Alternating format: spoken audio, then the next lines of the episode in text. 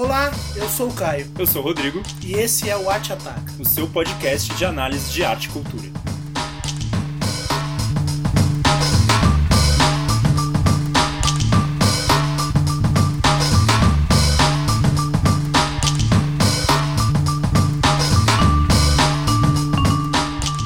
Caio, quem nasce em Bacurau é o quê? É gente. Isso. Olha aí. Caros ouvintes, é... pedi para vocês fazerem um exercício de imaginação aqui, porque dado a problemas e questões com copyrights e coisas afim, não dá pra gente tocar uma musiquinha. É. Então imagina que tá rolando o objeto não identificado by Gal Costa É Isso, e que essa é a introdução deste episódio. exatamente. Então o capitalismo tolheu a nossa criatividade. Exatamente é isso. É isso. Bom, hoje, como já tá bem claro, nós vamos discutir Bacurau. É, vamos fazer algo um pouco diferente do que a gente está acostumado. Por quê? Normalmente eu e o Caio concordamos plenamente sobre os assuntos, é, por harmonia, Uhum, mas não é esse o caso hoje. exato. Então a gente não vai fazer o esquema ping-pong, toma lá da cá, como a gente normalmente faz, de ir construindo as ideias em conjunto Uhum, a gente vai dar tempo de um falar, o outro construir em cima e a gente ter ali algumas considerações finais do que do que a gente trouxe a cada um. O Caio vai começar e eu proponho que o Caio comece porque eu acho que ele tem é, visões e que ele fez uma leitura um pouco diferente da, da maioria da fortuna crítica que a gente teve por aí. Acho que depois a gente vai. O que, e que não é só porque ele não gostou tanto do filme. Uhum. Porque teve muita gente que não gostou tanto do filme e que fez uma leitura um tanto quanto conservadora e estúpida e que a gente pode discutir aqui ainda. Sim. É, mas eu acho que ele traz coisas que não, não estão aí na, na maior parte dos textos e da- das discussões que foram feitas até agora. Então acho que seria interessante você, Caio, começar ok. Pra daí eu responder em cima do que você trouxer. Perfeito. Então eu vou ter direito à tréplica também. Claro. Ok. É, bom, eu demorei muito para me pronunciar sobre Bacurau nas mídias sociais, entre, os, entre as pessoas é, que assistiram o filme. Eu não cheguei a formular, digamos assim, um argumento é, pronto para nenhuma dessas pessoas que eu apontei que não tinha gostado do filme. É, eu acho que a única pessoa que lidou com isso logo em, logo em seguida foi a Kaline, porque foi com quem eu fui ao cinema. Sua esposa, Minha certo? esposa, exatamente. Então, com ela, eu comentei algumas coisas, mas ela se irritou com a minha, com a minha opinião e aí a gente parou de conversar. Bom, são Porque é três. isso que uma esposa faz, né? É se irritar, Se com, irritar a com- nossa, com a nossa opinião. Exatamente. Não estão erradas. É, eu- geralmente ela está certa. Mas por isso até eu dividi essa minha crítica, essa minha análise do filme em três eixos maiores que vão desenvolver é, nesses três eixos o porquê esse filme é, pasmem é essa mesma palavra, um filme desnecessário. certo? Sim, é isso que Você eu vou sabe que a dizer. gente tá agora. gravando, né? Sim. Sabe É que um- pessoas vão ouvir isso. Isso, não, mas é, é, esse, é esse o motivo. É, o primeiro ponto é a história do cinema. O terceiro, a estética. E o. O terceiro, eu vou ler, né? O segundo é estética. E a terceira, o terceiro eixo é matéria brasileira. É uma análise um tanto quanto complexa, mas não complexa porque eu seja complexo, mas porque eu levei em consideração muitas coisas nesses, nessas duas semanas depois de ter assistido é, o filme. Porque eu deixei um pouquinho sedimentar na minha cabeça algumas coisas e dali fui traçando a minha opinião sobre ele. Opinião essa, en- entendam alunos que ou, ouvem esse, esse, esse podcast, não é uma opinião da- do tipo da doxa. Gostei, não gostei. Não, é uma, uma perspectiva de leitura do filme. Alunos e não alunos que também estão nos ouvindo. É, é porque importante, doxa é uma coisa que eu falo muito com os meus alunos, né? Mas aquele ouvinte Ah, mas eu acho que isso... que nos ouve porque nós falamos sobre arte. Mas é, que eu acho que essa questão da opinião, ela quando a gente fala dar opinião sobre algo, Sim, eu acho que mesmo é, é essa, o senso comum é de entender isso. entendi. né? É, então todos, retiro a dire- o direcionamento do discurso para os meus alunos e digo para todos, não é uma opinião de que eu simplesmente tirei, ai, não gostei daquela atuação do ator X, não gosto dele, portanto não gostei do filme, ou não, tenho uma preguiça do diretor, eu não, não sou dessas pessoas. É, e por isso eu quero fazer toda essa exposição que vai ser um pouco mais extensa, né, do que geralmente é.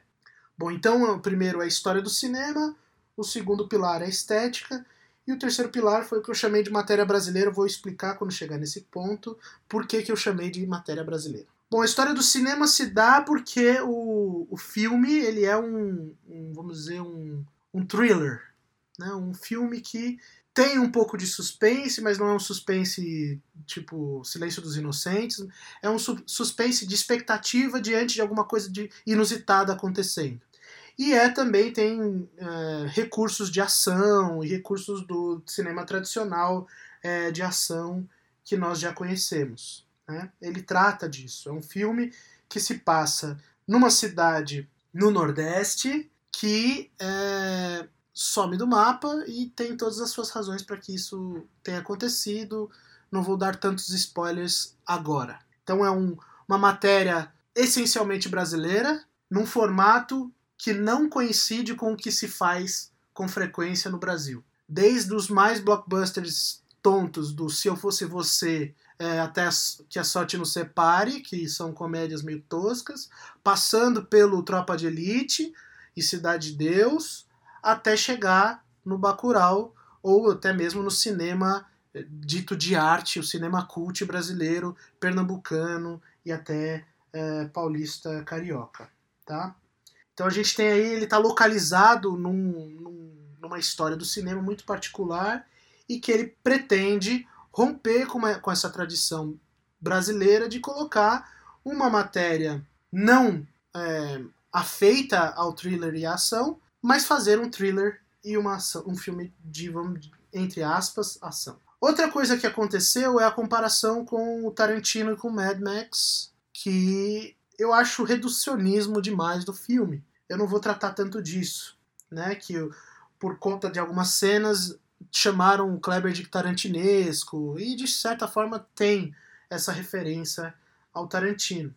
É um cinema, inclusive, do qual gosta muito o Kleber ele falou é, isso nas suas redes sociais. É, desculpa te, te interromper, não é o que eu quero fazer durante a sua fala mesmo.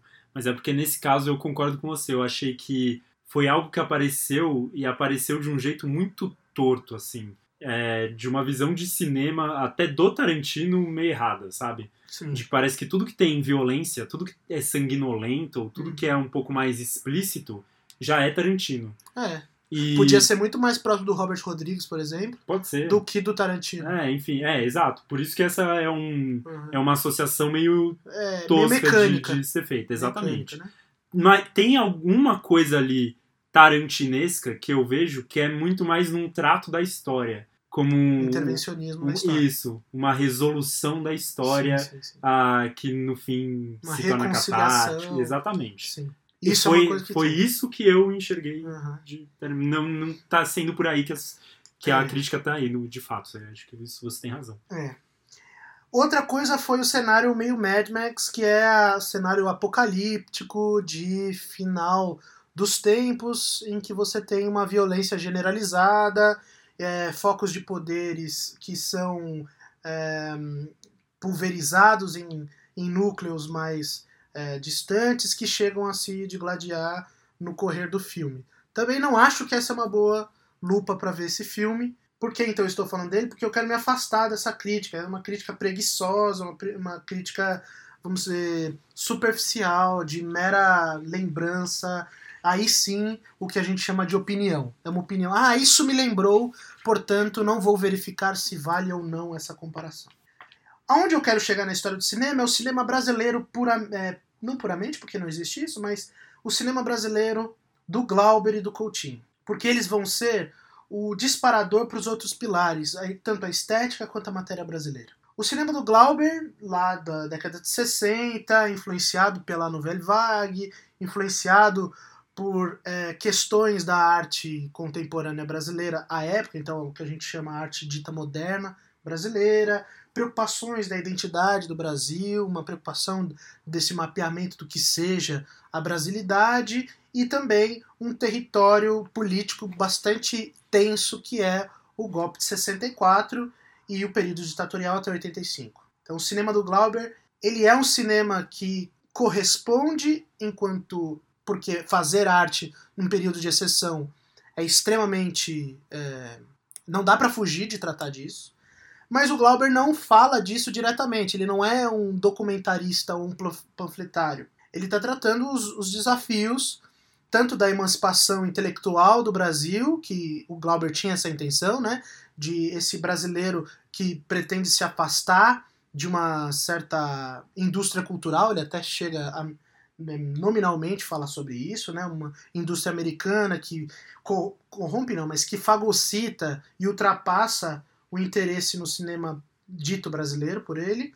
E o Coutinho, e eu aqui eu pego bem o, o filme dele, que eu esqueci o nome. Cabra Marcado para Morrer. Cabra Marcado para Morrer. Obrigado. Que é o documentário, e documentário quando a gente fala de Coutinho não é um documentário normal, é um documentário coutinhesco. O documentário sobre um filme que não pôde ser gravado. E aí ele foi regravado com as falando com as personagens daquele filme que fora é, interrompido para é, por conta da, da repressão. Né?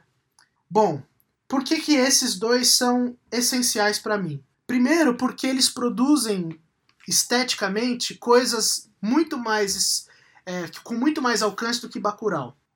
Então essa é a minha tese. O Glauber e o Coutinho respeitam dinâmicas estéticas e da matéria brasileira, coisa que Bacurau não faz. Então eles são os meus modelos vamos dizer, os meus, as minhas linhas ordenadas e coordenadas para eu localizar onde Bacurau está. Agora vamos para a estética. Eu vou voltar ao Glauber e o Coutinho é, quando for tratar da matéria brasileira depois é, que falar também da estética. Tá? Então eles são modelos que eu vou depois valorar ao fim desse percurso. O roteiro, ele realmente é interessante porque viabiliza pensar problemas brasileiros à luz de recursos filmográficos ou recursos fílmicos, recursos de filmagem, que não são usuais para tratar um assunto como esse. Todos nós que assistimos cinema temos preguiça do cinema brasileiro tradicional. Seja ele o Globo Filmes, inclusive patrocinador de Bacurau, que é o Sorte, no, até que a Sorte nos separe, Se Eu Fosse Você, e esses filmes congêneres aí. Temos preguiça também desse cinema realidade, Cidade de Deus, Tropa de Elite, ai, que fala sobre o favelado, e geralmente são diretores brancos que falam sobre isso, com, com estereótipos de classe extremamente adensados, que não são problemáticos em si, mas que são estereótipos mesmo assim, né? Por exemplo, Cidade de Deus foi baseado num texto escrito por um negro que viveu aquilo, que sabe o que é, então ele se apropriou dessa perspectiva, vamos dizer, com todas as aspas, um lugar de fala e produz isso, inclusive críticas que fazem ao filme, é de que ele embranqueceu a narrativa do filme. Cara. Né? Isso é um debate para outro tempo. Então, esse roteiro é interessante porque trata de uma, de uma realidade brasileira localizada, localizada num futuro, eu diria futuro próximo. Eu senti que se trata de um futuro relativamente próximo, ali é, uns 10, 20 anos é, do nosso tempo de hoje. Eu vi dessa forma por conta da, dos elementos e até mesmo da de certa permanência dos problemas. Eu vou explicar isso. Então se trata de um território nordestino, no interior de um estado nordestino, pauperizado, com problemas de água, com problemas de seca, como grande parte do sertão nordestino, e é um, um tipo de problema brasileiro que, se foi enfrentado nos anos 2000, ele não foi superado em nenhum momento. Então é uma matéria interessante que o roteiro pretende tratar. Só que o roteiro também tem que adicionar coisas ao seu, uh, ao seu discurso que são próprias do cinema. Então, seja filmagem panorâmica do céu, refleti é, mostrando uh, o drone, né, que tem uma certa aparência de disco voador, é, até mesmo câmeras distantes, que são câmeras que colocam espaços distanciados é, por uma espécie de, de, ou de campo ou prado é, seco ou de até grama entre duas coisas que estão distantes para dar uma noção de, de realmente afastamento, um momento de acompanhamento da, da direção das pessoas, né, direção de, de carro, estou falando. Então, para trazer a água se demora, existe, existem problemas né, de, de trajeto, trepidações, você sente isso na filmagem. Até aí, nenhum problema no front. Quando a gente chega no contexto junto com esse roteiro, nós temos, eh, na minha opinião, um problema estético. Então, é uma resolução exterior ao roteiro que é proposta pelo diretor. Aonde? Primeiro, as dinâmicas das personagens, elas são todas dadas a priori. O que isso significa ser o animal Caio Sarek? Significa que os conflitos que existirão na narrativa, eles já foram dados antes mesmo da sua gravação. Eles são o norte da narrativa. Então a relação entre Lunga e a, o povoado, a relação do pacote e o povoado, são todos esses personagens. Espero que vocês tenham assistido antes de, de ouvir esse, esse podcast. A interação entre Lunga Pacote e os estrangeiros, entre o povoado e os paulistas cariocas, né, a região sul do, do Brasil, todas elas foram dadas numa espécie de tipologia meio Gessé Souza. Assim. Então já foi dado esse conflito a priori, sem tensionamento dessas contradições do ponto de vista estético. Para citar algumas cenas. Primeiro, a relação estereotípica dos sulistas ou sudestinos com os nordestinos ali. Então você tem uma certa ironia, uma certa má vontade com essas figuras sudestinas ou sulistas, por parte desse povoado, né?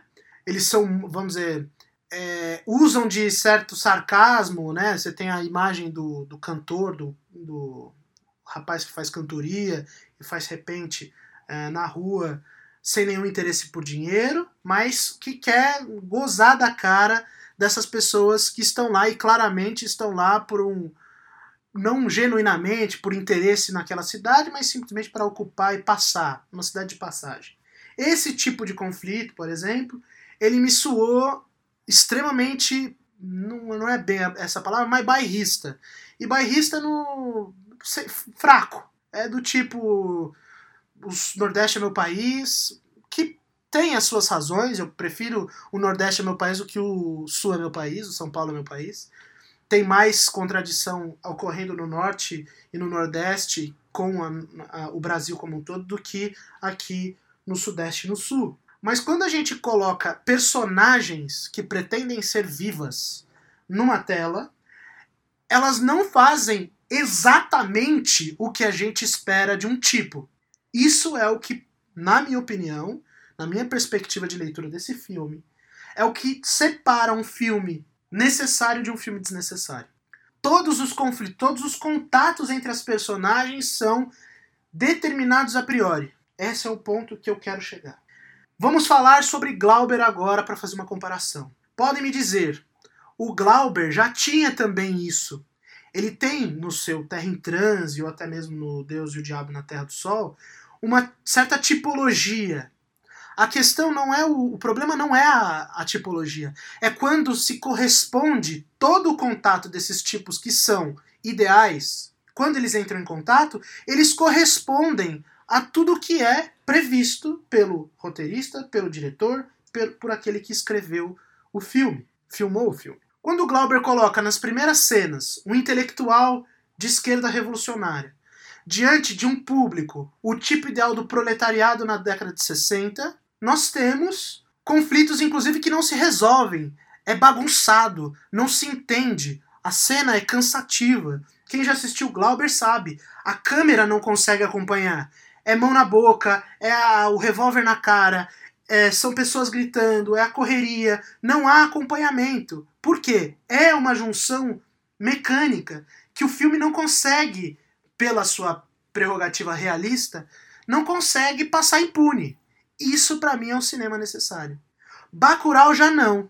Se esperam as coisas. Ponto principal para mim, Kleber errou assim de maneira grosseira, na minha opinião, quando ele coloca os, os sulistas sudestinos a encontrar com aqueles motoqueiros que vão ser mortos.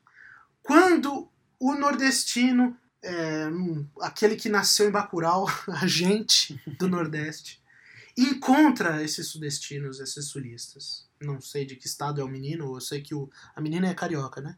Isso. É. Ele é paulista. Ele é paulista, então sudestinos.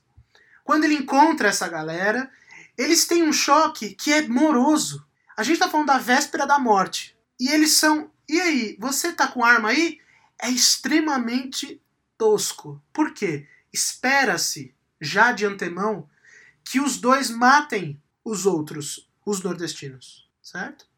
Já se quer que eles façam isso. Então, não há qualquer possibilidade de resistência dessas personagens. Inclusive a resistência deles de chamar de filho da puta é, e sair correndo, quando filmado, e eu achei isso uma espécie de, de escapulida, quando a forma fala além do diretor e da do própria intenção, que a cena é gravada pelo drone. Essa cena é gravada pelo drone. E eu acho bonito isso por quê? Porque o, o autor se traiu aí. Porque só essa cena é tão grotesca se ela fosse gravada em, vamos dizer, com a câmera ocupando o espaço, que ela precisou sair de cena, porque ela estava sendo criada de forma tosca. Já era esperado isso, já estava orquestrado isso. É uma espécie de, de fala, vamos dizer, inconsciente do filme. Desses dois, desse, contexto que eu trouxe, aparece então a noção de transcendência do autor. O que, que é isso? Ele não respeita a normatividade das personagens. E se ele tenta mostrar uma personagem, ele vai reduzindo essa personagem a um estereótipo, mesmo que não seja um estereótipo existente, mas é um tipo que se espera que haja dessa ou daquela forma. Eu senti em todos os momentos daquele filme, inclusive quando, como eu assisti no cinema, e vi a reação da grande esquerda paulistana nas cenas de morte e de, e de resposta à violência dos estrangeiros, que realmente ele estava fazendo um tipo que não era um tipo realista do Nordeste, para dizer melhor, de Pernambuco, mas era um estereótipo de um de uma persona política, que eu vou chegar também o que é um que é isso. Chegamos então no terceiro ponto, que é a matéria brasileira. O que eu chamei de matéria brasileira, esse termo não é meu, esse termo é do Robert Schwartz, no, na análise que ele faz do Machado de Assis, em que ele define uma matéria brasileira como resistindo à forma do romance tradicional do século XIX. Essa matéria brasileira, portanto, ela viria a definir a forma romance é, já exportada e construir um romance sui generis. Hum, sui generis, entendam, não é que eles criaram um novo tipo de romance, mas um romance que não é, é passivo é, ou uma matéria que não é passiva à formulação do romance conhecido no século XIX. Bom, essa matéria brasileira é o que vai criar o que eu chamei de ruído externo entre o filme gravado e, a, e essa matéria brasileira do que, da, da qual a gente está falando aqui. Não é a mesma mesmo Brasil que se fala do século XIX. Não é o mesmo Brasil que se fala na ditadura militar não é o mesmo Brasil que se fala na, no período getulista da, da ditadura getulista. Não é disso que se fala no filme Bacurau, certo? Mas ele usa signos da matéria brasileira para se localizar, para fazer referências, inclusive, de cunho narrativo. Por exemplo, o Lunga é a representação do Lampião. E eu achei interessante que essa, vamos dizer, essa espécie de lado B da história do Lampião, de que ele seria homossexual, né? Lado B, eu não estou falando que isso é ruim, estou dizendo que isso surgiu no, recentemente, né? Recentemente, nas últimas pesquisas sobre a vida do, do Lampião, de que ele tinha a Maria Bonita simplesmente para para fazer uma certa, um certo meio de campo nessa, nessa heteronormatividade do, do cangaço. E lá o Lunga, por isso que eu digo que é futurista nesse sentido, mas é um futuro muito próximo, o fato dele ser gay não é relevante. Em nenhum momento isso é relevante. Relevante para a narrativa. Ou ele ser andrógeno. Podem dizer que eu estou sendo homofóbico e estou pressupondo que ele seja gay. Mas ele é andrógeno. Ele tem uma, um caráter, vamos dizer, nada do cangaço como nós conhecemos. Inclusive na figura de um Glauber Rocha. Porque você tem lá o ator de Deus e o Diabo na Terra do Sol, que é um ator extremamente viril, assassino, mata e morre, é, está acostumado com a espécie de virilidade necessária, isso à época, para se viver no, uh, na terra do sol, que é o Nordeste, o Brasil. Bom, esse ruído que eu digo entre estética e matéria brasileira se dá entre, uh, em três aspectos. Um é a catarse, que eu tenho que falar porque muitas pessoas estão usando isso. O psicotrópico que eles usam para é, movimentar a, a história para que eles façam coisas heróicas, eu acho um, um motivo tanto quanto a intervenção divina da, da mulher no final, da.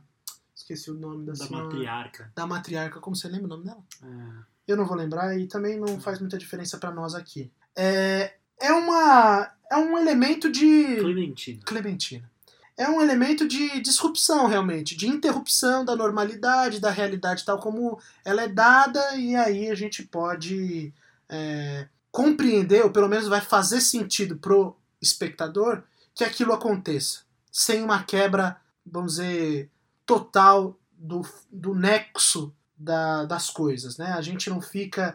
Não é um Deus ex machina, né? um recurso de, de um ser divino que interfere no, no, na narrativa, fazendo ela ter sentido. Outra coisa que também produz catarse, mas é uma catarse, vamos dizer, reacionária, é a catarse dos estrangeiros que matam e, e gozam, né? Você tem a cena que eles matam as pessoas no carro, quando uhum. as duas estão, os dois, o casal está fugindo, e no, depois de terem matado, o que acontece? Eles transam.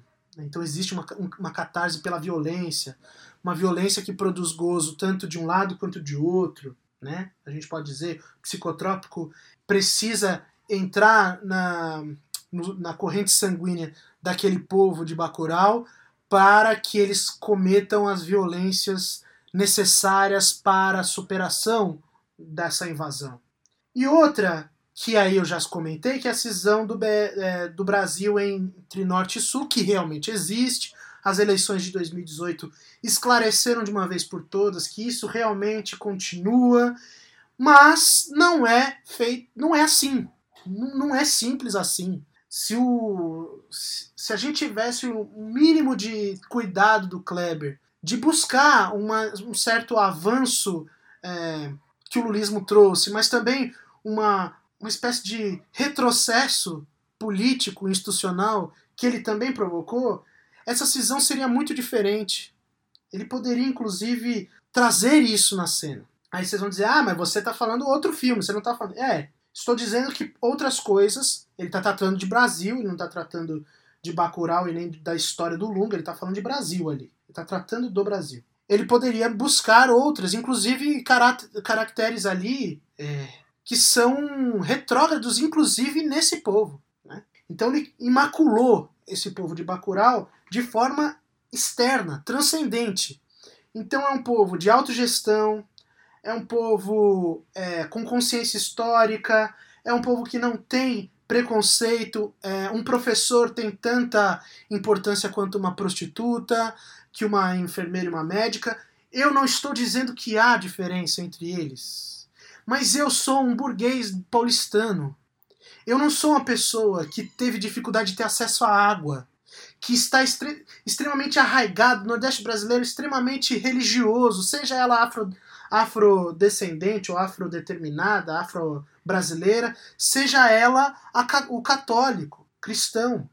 A mim, essa distância faz sentido, mas a eles não. Quando chegou aquela cena, Rodrigo, pasme-se comigo, de que o professor está conversando com a médica, e aí chega um senhor simples, o estereótipo de alguém que surrou muito a vida e foi surrado por ela, e fala: Eu acho que a gente precisa abrir a igreja. ao que explica nosso querido professor, a igreja nunca fechou, ela virou um depósito porque vocês quiseram. Ali para mim foi de que mundo esse cara tá falando? Que Brasil é esse? Que não está varado por uma relação religiosa, e não religiosa judaico-cristã, católica, mas está varada por todas as determinações, vamos dizer, encantadas da nossa, do nosso campo privado, da nossa dimensão privada. O que é isso? O que une essas pessoas é a pura solidariedade política, social? E de um professor, para mim, é irrealismo demais e está, assim, teria que distorcer muito a narrativa ou a forma teria que expressar muito esse desconforto da matéria brasileira. As contradições que eu já falei é, elucidam também as promessas falsas que esse filme apresenta. Promessas que foram dadas pela catarse do turning point, do que é o clímax do filme e o seu desfecho, que é o assassinato dos estrangeiros, a traição de um deles para os outros e a, o, o Bacurau como sendo uma coletividade muito homogênea e que consegue passar por todas as diferenças de maneira muito, mas muito rápida. Pergunta: por que, que Lunga estava fora da cidade? Por quê? Por que é, a, os crimes que o pacote cometeu são aceitáveis e os crimes do Lunga não? Se eles são extremamente avessos à presença do Estado lá, como a figura do prefeito, por que, que não receberam o Lunga e fizeram asilo político, vamos dizer entre aspas a ele? Não há qualquer explicação do porquê ele estava exilado. Ele só era procurado, mas e aí? Eu posso ter a minha vida normal, como o próprio pacote estava, porque tem imagens dele, né, sendo circuladas na cidade. Não há por que essa separação e depois a procura é, em momentos de, de exceção, né, que a gente chama da presença dos estrangeiros lá.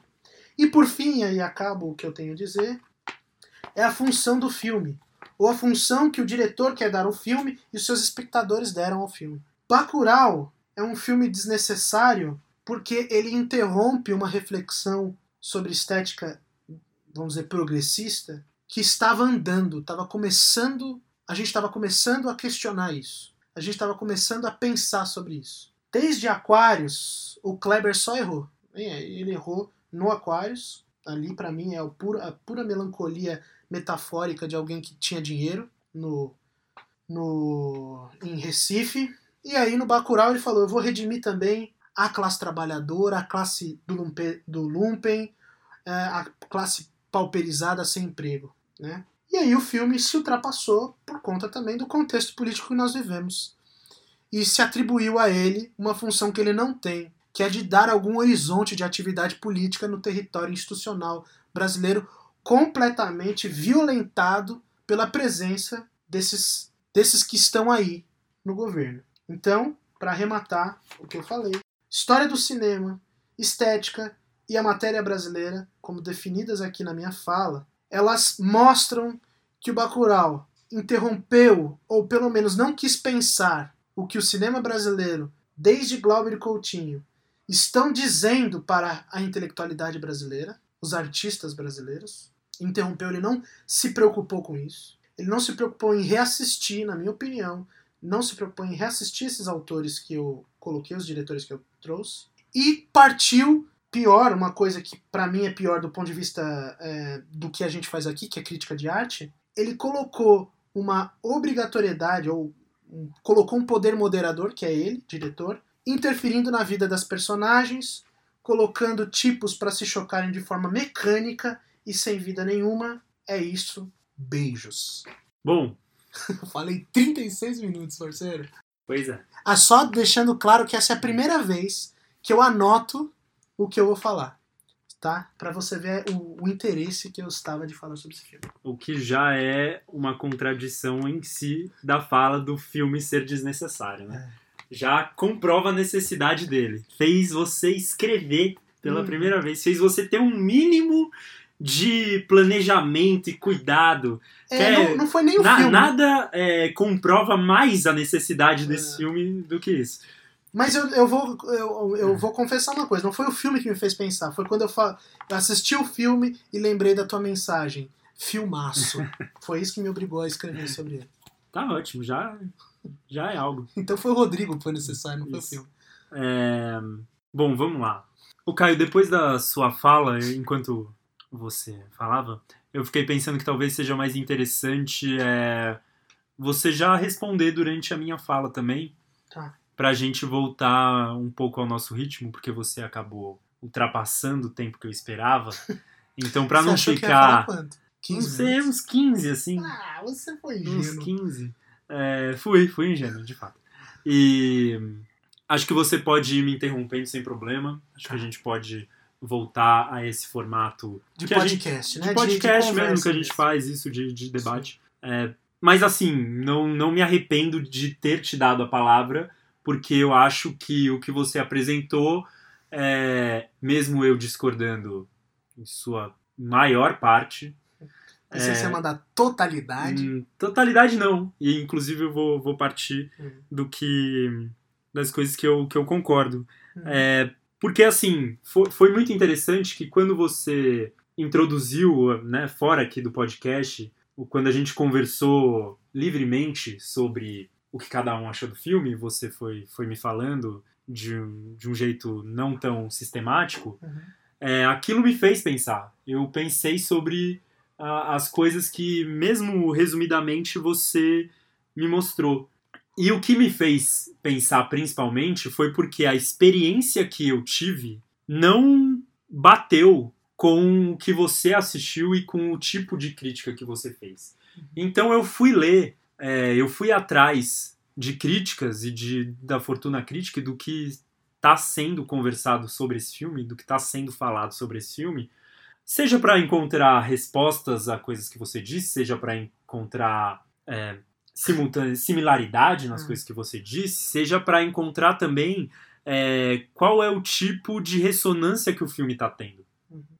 E a- acho que a primeira coisa que me bateu foi talvez eu tenha me interessado mais pela esteja mais interessado pela experiência cinematográfica de Bacurau do que por Bacurau o filme em si. E a sua crítica, parte dela, mas uma boa parte dela, é por imanência. E, e eu fiquei pensando sobre isso porque eu sou um partidário da crítica imanente também. Eu acho que sempre a gente tem que partir dela. Mas eu acho que aqui você tá ficando preso nela. É, porque eu acho que essa. É claro que cada um tem experiências com arte que são únicas, individuais, e que se a gente for se basear nisso, a gente tá fudido. É, você vai lá, assiste um filme na Netflix, vê uma exposição, ouve uma música, aquilo mexe com você e você não consegue dialogar com os outros porque aquilo ah, te faz um sentido é, que ultrapassa a capacidade reflexiva ou crítica, enfim.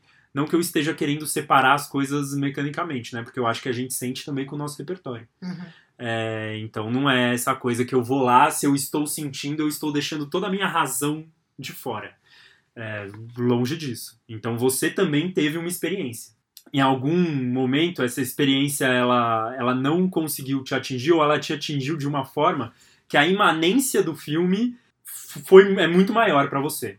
Mas eu acho que aqui nós estamos num caso paradigmático que me faz pensar e que me faz eu não vou escolher a, a expressão trair a mim mesmo, porque eu acho que o, o bonito da arte é exatamente isso. É como ela te tira de lugar. Como você acha que você tem lá os seus pensamentos muito bem esclarecidos e como você ah, aplica o seu repertório e tal, mas é, é isso. A arte vem e ela destrói isso. Ela vem e coloca tudo isso no chão. E você tem que ir lá se arrumar e falar, puta que pariu, da onde que eu parto pra lidar com essa experiência. E as coisas que você me contou antes, elas fizeram um pouco isso comigo. Elas fizeram eu rever a minha experiência. Repensar a experiência que eu tive. É, e ir, ir lá no mundo buscar né, que, que experiência que as pessoas estão tendo. Isso posto, vou partir do que eu do, do que eu concordo com você, que é uma questão de diagnóstico. Uhum. É, e que pra mim é quase sem discussão, que o filme é instrumentalista. Ele se utiliza de seus personagens. É, as relações são dadas a priori. Sim, não discordo de qualquer maneira disso. É, esses personagens eles estão dados, o caminho deles está dado, várias coisas carecem de uma explicação racional, né? Quando você se pergunta, porra, mas por que, que o, o Lunga não tá lá na cidade? Por que, que não tem essa, essa comoção de proteção e tal? É verdade. Enquanto que o pacote tá lá tendo o top 10 de roubos dele passando em praça pública. É, passando em praça pública. É, de fato. Isso são. Isso acho que não tem como discutir que isso está no filme. Isso faz parte do filme. Mas pra mim, é muito claro que isso é completamente intencional, assim, pro projeto do filme. Pro projeto estético do filme. É, o projeto estético do filme, de Bacurau, ele só pode ser levado em consideração se você aceitar esses vazios, essas podemos dizer falhas. Porque eu não tô falando falha com todas as letras e enchendo a boca. Porque pra mim o filme funciona apesar disso. E que e é por isso que pra mim cinema é uma coisa linda, porque isso que eu veria como uma falha em 9 a cada 10 filmes, é, as coisas nunca são falhas em si. No nosso primeiro episódio lá de Roma, a gente repetiu isso muitas vezes, enquanto a gente comentou de coisas que não funcionam e não é porque elas não funcionam em qualquer lugar que elas estejam. Elas não funcionam ali, pro projeto do filme. Aqui eu acho que é o contrário. Tem coisas que realmente é, podem ser.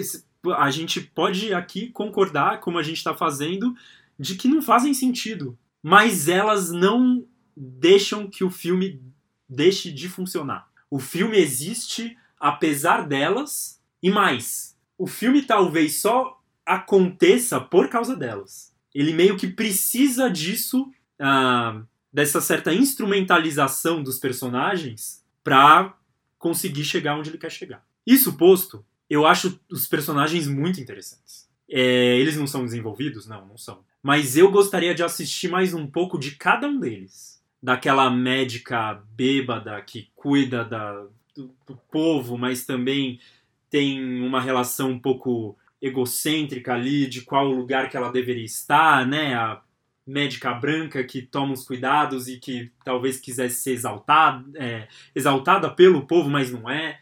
é. É vista como secundária ou só alguém que faz seu trabalho.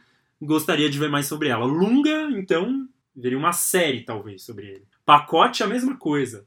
Né? E, daí, o jeito como a câmera chega nesses personagens, a, o zoom que ela dá, né, de, do, do, olhar, isso quebra um pouco a instrumentalização. Eles estão sendo instrumentalizados, eu concordo plenamente, mas a câmera também conversa com a gente, quase num sentido, quando ela vai lá e para no olhar do pacote, naquele olhar de, de dúvida dele, de que, não, de que não tá botando fé naqueles dois motoqueiros que estão chegando ali, de porra, ó, esse cara aqui eu não vou poder dar o espaço que ele merece, mas eu reconheço ele como um sujeito, uma pessoa rica e de potência e o personagem, que ele merece ser.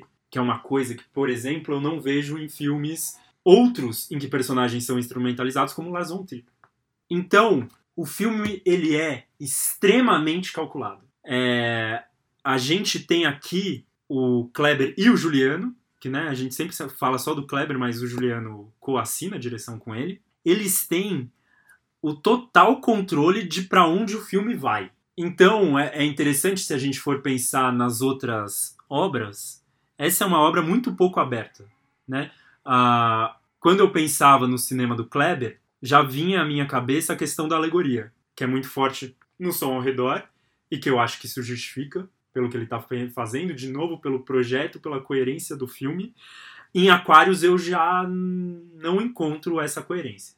E ali eu, eu vejo até algum, algumas alegorias pobres e algumas, alguns sinais de filme de gênero e alguns, algumas utilizações da câmera, da montagem, da técnica, da mise-en-scène mesmo, Uhum. que me parecem reutilizadas e gratuitas para o que esse filme pretende. é um filme que, assim como você, eu também me incomodo. Aqui não tem alegoria. Aqui é na cara. O que é, é. Né? Não é um disco voador, é um drone. E ele vai falar, é um drone. Então, uh, tá tudo muito calculado, quase não tem nada em aberto. Mesmo assim, a gente vai gastar não sei quantas horas para falar desse filme. Esse filme é talvez o mais falado assim dos últimos anos no Brasil e provavelmente ele vai, vai ser. É, então, uma obra com esse tanto de cálculo e controle gerar esse tanto de discussão, eu, eu acho que tem uma riqueza. E daí eu volto no que eu falei no começo. Talvez, muito provavelmente, pela experiência bacural mais do que pela imanência bacural. E eu acho que isso aí é uma coisa que a gente vai resolver talvez daqui 10 anos. É, mas eu posso ter que lembrar que muita, muita coisa ruim já foi é, colocada e discutida por conta da sua, do seu contexto específico. Por exemplo, hoje ninguém suporta ler Zola. E ele foi essencial para o naturalismo francês, uhum. inclusive para influenciar o curtiço do Aloysio de Azevedo. Exato, mas a gente também não está aqui para tentar acertar né, o que vai é. restar lá na frente. Né? Exatamente. Né? Enfim, Mas a gente cada tempo vai dar o seu, seu aval ou não. É. É, mas enfim, talvez daqui a 30 anos as pessoas ouçam isso daqui e falem, caralho, Caio brilhante, já antevendo. ou, não, ou vão falar, caralho, Caio praticamente Monteiro Lobato, né? É, caralho. Não entendeu mas... o modernismo nem isso, um pouco. Isso, é verdade. Mas Ó, o Kleber Bom, onde eu e estava. o Juliano são a Anitta Malfatti. Anitta Malfatti. E eu sou o Monteiro. Mas que é bom também pra desmistificar um pouco o modernismo. É. É, brincadeiras à parte, voltando na coisa do cálculo, eu quero partir para a coisa do gênero, que é muito forte, que tem aparecido em várias, é, várias críticas, em vários debates. Uhum. Então é um filme que traz lá as suas referências do faroeste, tanto que tem a brincadeira do Nordestern, né? Um filme no nord... um western nordestino. Bom, do terror, claramente, da ficção científica, da fantasia americana dos anos 80, né, de, do, do típico filme de ação hollywoodiano, e tá tudo lá. Acho que não tem discussão de que essas coisas estão lá. Mas é muito claro para mim como o Kleber limita até onde essas coisas vão. Então, quando a gente pensa sobre thriller e mesmo sobre o terror, é, pressupõe-se algo que fica em aberto. Aqui nada fica em aberto. Né? Como você mesmo disse, a gente já sabe muito claramente onde tudo vai dar. Agora vem a minha interpretação, o meu comentário de que por que isso não é ruim em si. Agora, só deixa eu fazer um comentário. Vai. É, eu acho muito interessante que a gente está usando o que o Antônio Cândido nos ensinou, né? Descrição, comentário e interpretação. Sim. Exatamente. Exatamente. É o método que a gente Mas é, é, engraçado, né? Porque quando a gente fala de várias coisas aqui, e muitas vezes a gente foge uhum. desse... Né, dessa, é objetivo mesmo. Dessa letrinha é. mesmo, né? Dessa... Não é uma regra, uhum. mas desse método. Orientação, né? É, orientação é uma boa palavra. É, mas daí quando a gente se encontra com essa coisa aqui que você mesmo falou, eu me segurei duas semanas para falar sobre esse filme fiquei pensando. E eu mesmo, que depois de conversar com você, fui atrás de ver o que, que as pessoas estavam falando mesmo para conseguir construir esse diálogo, a gente volta para o método, né? A gente volta para aquilo que, que dá segurança. Sim. Agora faça a sua interpretação. É, porque o, o por que, que eu não acho ruim em si? E é engraçado porque eu vou usar algo um pouco do que você trouxe, né? Que é essa matéria brasileira. Eu acho que os gêneros, eles estão sempre em jogo. Eu acho que um, um, o que é tão interessante no gênero, olha lá, a palavrinha, lá vem ela, é a dialética Pá! entre. Quando eu falo gênero, você reconhece. Então é aquilo que é fixo. Eu uhum. falo terror, já desce todo um imaginário, já se abrem abas ali de coisas que você entende como terror. Ao mesmo tempo, o gênero está sempre ao léu da reinvenção e do movimento e da brincadeira. O, no A História do Cinema, do Mark Cousins, que é um crítico britânico, ele vai usar exatamente o Gombrich, que escreveu a História da Arte, né, um dos grandes historiadores da arte, para dizer que ele enxerga o cinema e a arte mesmo como sempre uma resposta de esquema mais variação. Então, os cineastas olhando para a história olhando para os esquemas que foram se construindo e tentando variar em cima dele. Então, o Scorsese vendo um filme do Godard e pegando uma cena ali e falando: e se eu pegar essa cena, pegar isso que ele fez aí e transformar isso numa visão do inconsciente do sujeito? E se eu pegar essa cena aí de um país dos anos 60 e colocar em Nova York dos anos 20? Ou no. na. No, figura... no, contexto da bolsa de, do mercado nova-iorquino, enfim. É, então, sempre a utilização do que se torna a variação do que vai se tornando esquemático, dos esquemas que vão se formando e que vão formando novos esquemas para serem novamente variados para mim é muito claro aqui que o Kleber ele pensou, né?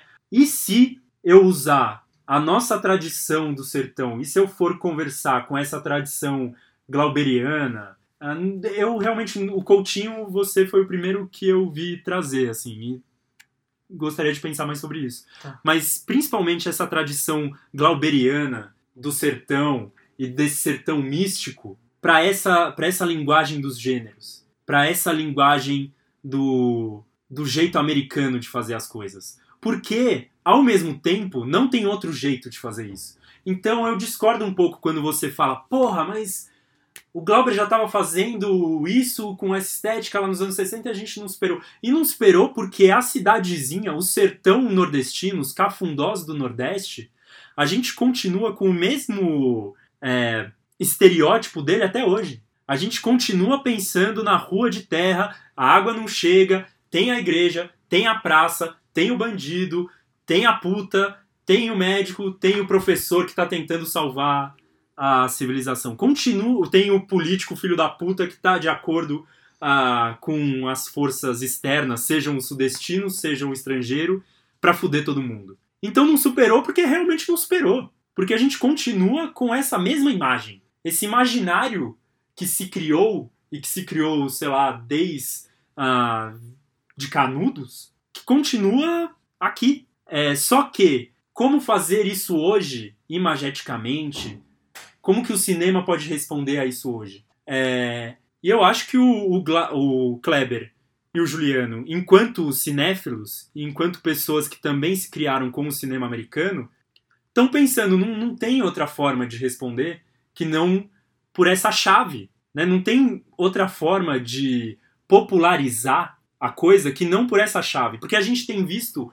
muito é, filmes tentando uma linguagem mais popular, uma galera de cena, né, de, fazendo filmes que a gente vai chamar de arte e tentando popularizá-los, mas buscando ainda na coisa brasileira vou usar aqui uma palavra que, né, você disse puro, eu vou dizer o em si, que também não existe. Uhum. Mas buscando aqui, o que, que a gente tem aqui? E que não é exatamente ruim. Eu tô pensando, quando eu tô fala, falando aqui, eu tô pensando no, no filme do lobisomem. Ai. Da cantoria. Então aqui eu tô pensando em, por exemplo, As Boas Maneiras. É, que é um filme que vai buscar o popularzão ali do Brasil mesmo e fazer trazer discussões ah, de classe bem nossa aqui de São Paulo e tal, ótimo. Mas é, a gente vê esses filmes e mesmo eles buscando uma linguagem mais popular, a gente vê um hermetismo. Porque o popular aqui é o popular de fora, né? É sempre o que vem, o que se torna mediado. Então, por isso que é interessante você falar do Schwarz e das ideias fora do lugar, porque quando eu fico pensando de fato, Kleber deu uma instrumentalizada, beira o, o citacionista, uh, essa coisa do gênero.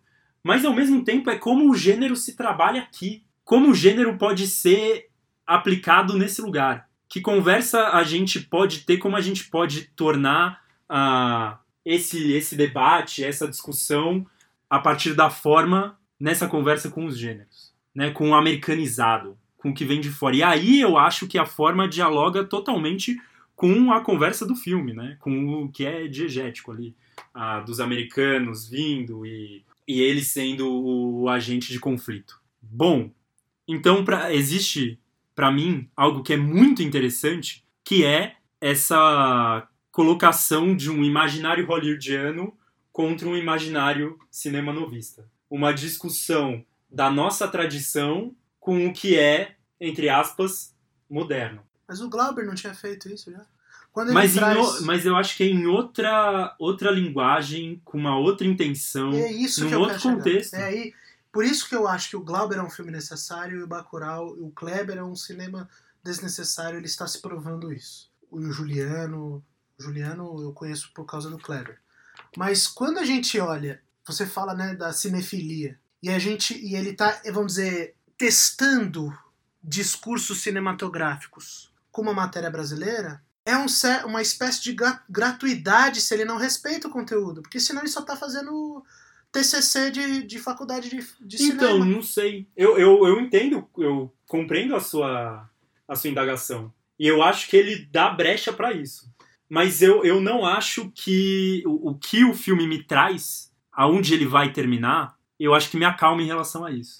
Não sei se, se eu tenho exatamente uma resposta pra isso, mas é porque eu, eu queria mas- saber aonde você, onde o filme chegou nessa sua experiência, que ele atingiu para além da cinefilia e do TCC de cinema. então, É aí que ótimo. eu quero que você... Porque assim, por exemplo, eu acho que tem uma coisa que me chama muita atenção ali, que marca o filme como futuro, que é a, o, a questão tecnológica. Então, as manifestações tecnológicas que a gente tem pelo filme. Hum. Nós, é, e aí eu acho que tem uma risadinha, eu acho que o filme não tem alegoria, mas tem ironia. E cheia. E tem uma risadinha aí que é. E que é pra gente mesmo, assim. E por isso que o filme, eu acho que ele é nordestino de fato. E eu acho que é do, do caralho esse filme existir por isso, assim. Porque não é mero panfleto e não é mero elogio, mas tem um, um apontamento, assim, de dedo que eu acho que vai além da cena ah, dos americanos expondo os sudestinos como latinos. Uhum. A gente tem uma tendência, e aqui vale até pra esquerda progressista e o caralho, de da condescendência com o nordestino, né? Que é o do que vai desde o nossa, como ele vota certo, porque eu sei o que é o voto certo, e daí eu fico chocado que essa pessoa lá, que eu acho que não tem o mesmo é, acesso que eu, consegue fazer essas escolhas Uhum. que vai disso até o nossa, o pessoal lá no meio do sertão com os iPads. O pessoal sabe o que é drone. E e a gente não pensa, e que é isso que eu acho muito interessante que o filme traz, que essas coisas estão lá, né? Então o professor totalmente metodologias ativas, né? Tá fora da sala de aula, a alunada em roda, não tem ele falando para todo mundo, ele tá junto com a, com a molecada e tá todo mundo lá mexendo e apontando no iPad, procurando onde tá a cidade, mas dá errado. O bagulho não funciona. E daí a gente tem que voltar pra lousa, tem que voltar pro mapa de papel, né, pro globo e ir lá e procurar e apontar. Mas não por uma questão material, por uma questão de é, fantasia. Porque a cidade desaparece do mapa. Isso, mas quem é que tira do mapa? São os estrangeiros. São os estrangeiros e que é quem tem o poder. Então, O que seria Existe- interessante é se fosse esse recurso material lá presente, porque esse é o, esse é o Brasil do século XXI.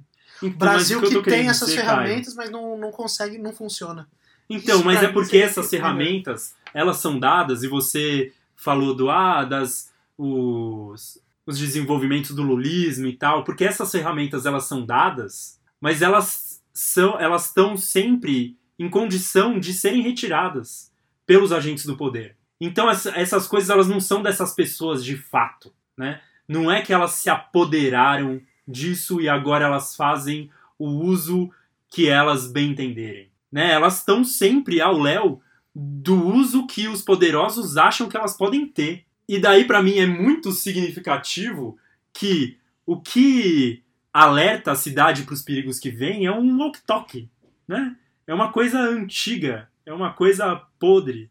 Então eu fico pensando, nós que somos tão desenvolvidos, né? E as coisas sempre chegam aqui em São Paulo, por exemplo, muito antes, a gente tava fudido, né? Que um walk-talk, por exemplo, a gente já tinha quebrado. E daí a gente, pô, se eu precisar avisar, eu simplesmente mando um áudio pelo celular, enfim, é, uso meu Bluetooth. Que no porra. início é assim, quando tá Então, sinal era por Só que WhatsApp. daí, quando vem esse poder que de fora e quebra tudo, é, daí eu acho que tem ali um aceninho pro, pro cinema marginal, que é de tipo, bom, a gente se resolve do jeito que dá.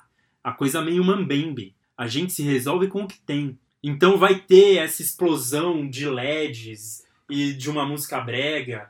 É, Uma tela de LCD, isso, ao mesmo tempo que você não vai ter água. Exatamente. Exatamente. Que ainda é trazida pelo caminhão e que, de novo, os poderosos têm a, a capacidade de, a hora que quiser, quebrar isso. Uhum. Então, eu, eu não consigo, quando eu penso nisso, quando eu penso nesse uso que a tecnologia faz do filme, e isso é uma coisa que está no Kleber já antes, né? A coisa do digital, a, a coisa da tecnologia. Tem uma cena do som ao redor que são que tem um aniversário lá e tem duas meninas brincando é, na, na beira da piscina e elas estão fazendo vozes, imitando desenho e tal. Ele, ele tá já há um tempo dialogando com essa coisa fantasiosa ah, que vem mediado pela, pela tecnologia, pelo contato que a gente tem a partir das telas e tudo mais.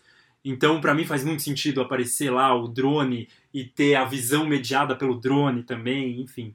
Pelo menos dentro da, da discografia dele. Então, Filmografia. da filmografia dele. discografia.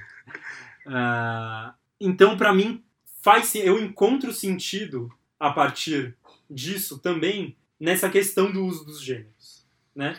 É, e que eu acho que, voltando, ajuda muito a construir os personagens. Que, se não são desenvolvidos, se são ins- instrumentalizados, mas são ricos. Me deixam, tirando a, a moça que para, parece que vai ser a protagonista, que realmente não entendo ainda o lugar dela, é, eu acho que o resto dos- da maioria dos personagens ali são ricos. E eu acho que os gêneros que estão sendo mobilizados ajudam em toda essa construção.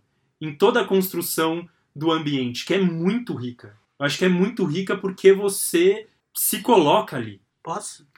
Pode, mas eu tô com algo. Porque eu acho que. Pra mim é muito claro que o Kleber tá falando. E se a gente fizer um filme dos cafundosos do Nordeste que começa no espaço, né? Que começa com um satélite. E que é isso, é aquilo lá que não. aquilo que não vai ser enxergado. E essa coisa do sair do mapa, né? É- eu acho que tem todas ali construções ah, muito interessantes de construção de comunidade. E que não são panfletárias. Que não são.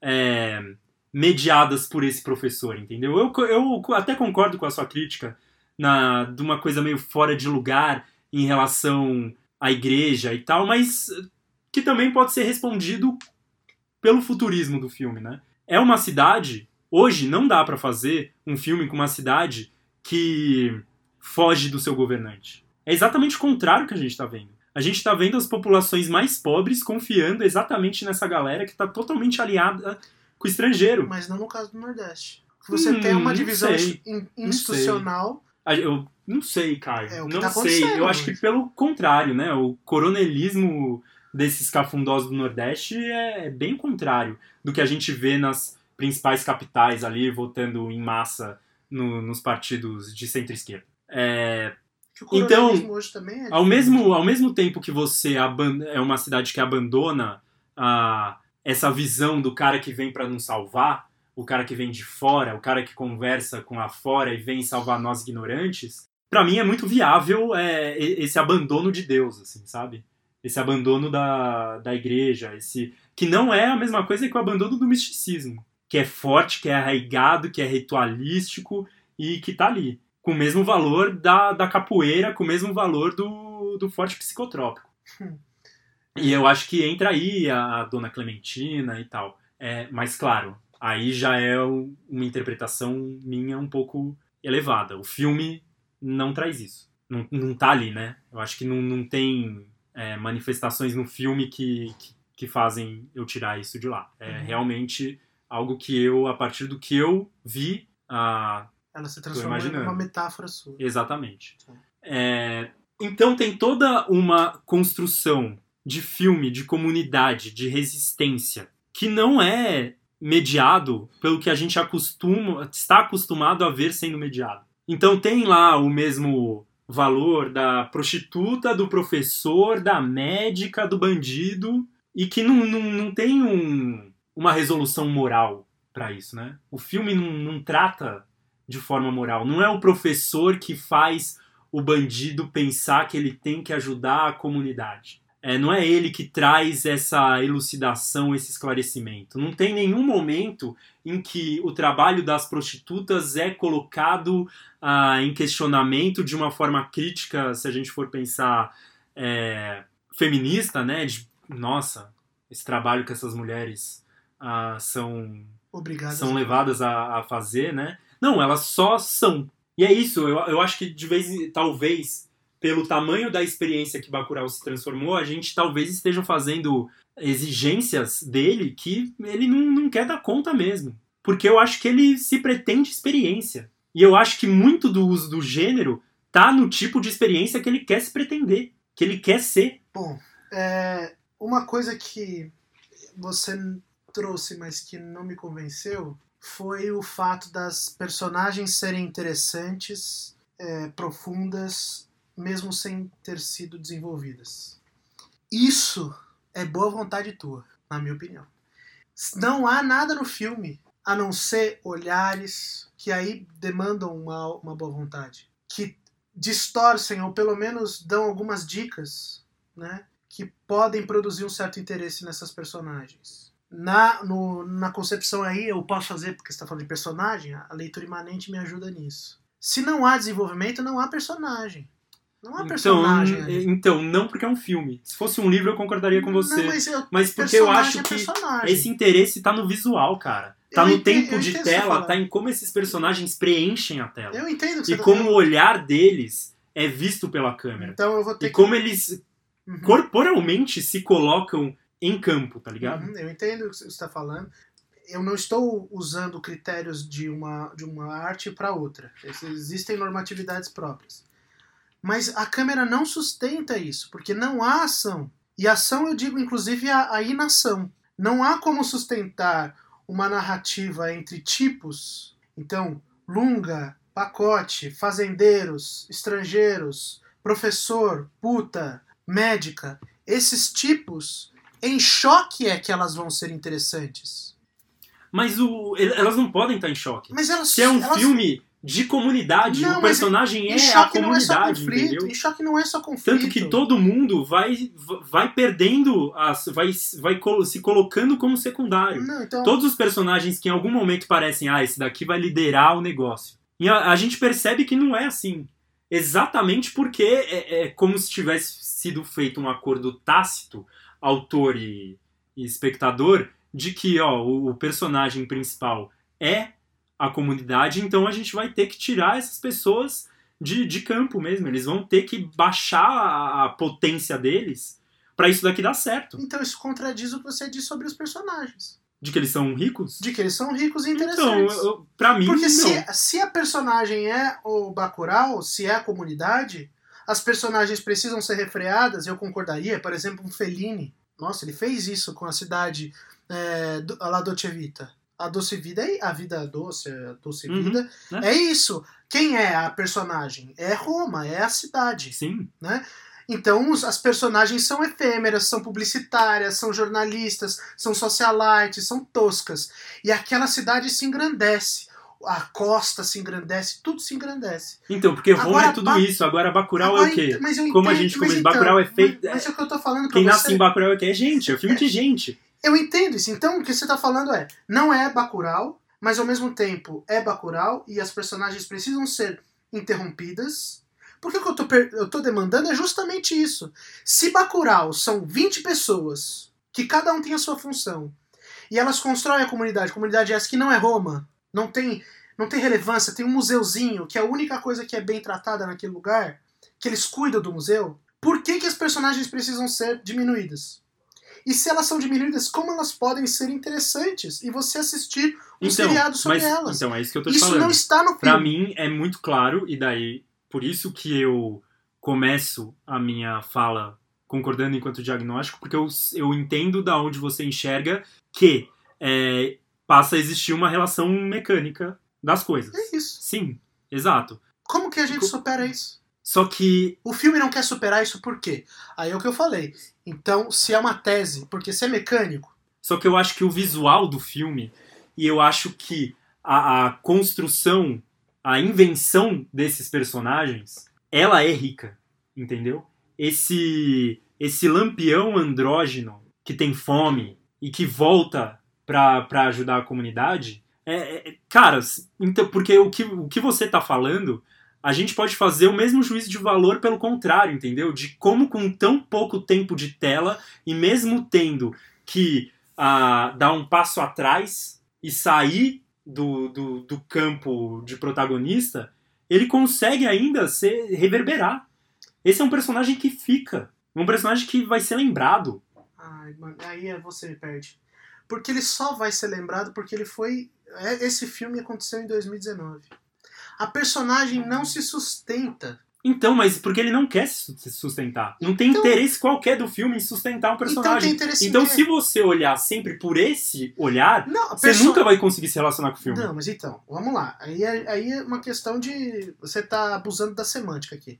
Se a gente tá falando de narrativa, narrativa fílmica, não tô falando narrativa. Ela trabalha espaço, ela trabalha tempo, ela trabalha personagem, ela trama- trabalha foco narrativo, ela trabalha tudo isso, Uhum. certo? Narrador. O que eu estou falando aqui de enredo também é que essas, esses elementos que estão na narrativa, seja ela filmada, seja ela é, exposta numa escultura, seja ela pintada, essa narrativa está presente em todos os formatos. Ela se configura de forma diferente. O espaço e o tempo no cinema são diferentes do espaço e tempo no conto, que é Sim. diferente do, do tempo e espaço na tela Sem pintada. Isso a gente sabe disso. A gente fez um que é Arte em 30 falando justamente sobre o que é a arte e quais são os discursos que ela pode mobilizar. Concordo plenamente. Agora, o recurso semântico que você está usando, de tipo, as personagens são enfraquecidas a favor do filme, o enredo é enfraquecido a, a favor do filme, mas a revelia desse enfraquecimento, é, vamos dizer, deliberado, o filme fica em pé, eu quero dizer, por que ele fica em pé? Como? Eu, eu empurrei, e você está dizendo que ele está em pé. Então o que, que fez ele ficar em pé? Se não é o enredo, se então, não é porque ele existe além do- das- do- dos o quê? personagens. Mas o que é isso? Então a gente tá falando Porque de, de um toque artístico. Não, e é além e com eles, né? Porque, assim, esses personagens, eles saem cada um do seu protagonismo, mas daí pra viver um protagonismo conjunto. Porra, isso aí é. Porque se, é o, se Aí o é filme é, panfletário. sobre o, o, com- o comunitário, Então. ele precisa de cada uma dessas pessoas. mas então, aí Porque é daí, o que constrói essa comunidade é o pacote, é o Lunga, é a Sônia Braga, é ah, o, o professor, né? E não é um sujeito negro, uma trans, ah, um traficante. Não são esses. São ex- exatamente esses personagens. Eu entendo o que você tá dizendo, mas, por exemplo, me trouxe à cabeça um filme muito diferente de Bacurau, que a gente assistiu e gostou muito, inclusive. Hum. Foi As Maravilhas, daquela, Uhum. ditadora itali... daquela diretora italiana, se não me engano. É, Alice, o sobrenome dela é meio é, inviável. Acabou Ah. de sair um filme dela na Netflix, então aliás. Eu assistir. já vou, eu já vou chegar no nome dela. Aquele filme é uma comunidade. Alice Horwacker. Isso. E qual é o filme que saiu? Eu já vou Tá. atrás dele. A ideia para de lá dos, das maravilhas. Desculpa. Ah. Lázaro Feliz. Ah, já assisti. É um filmaço esse. Esse é um filmaço, um filmaço. Essa diretora faz. Ela faz milagre, ela é impressionante. Mas o que, que eu tô tentando trazer duas maravilhas? Ali você tem uma noção de comunidade. Pai, mãe, filho, é, estrangeiro. Tá tudo ali.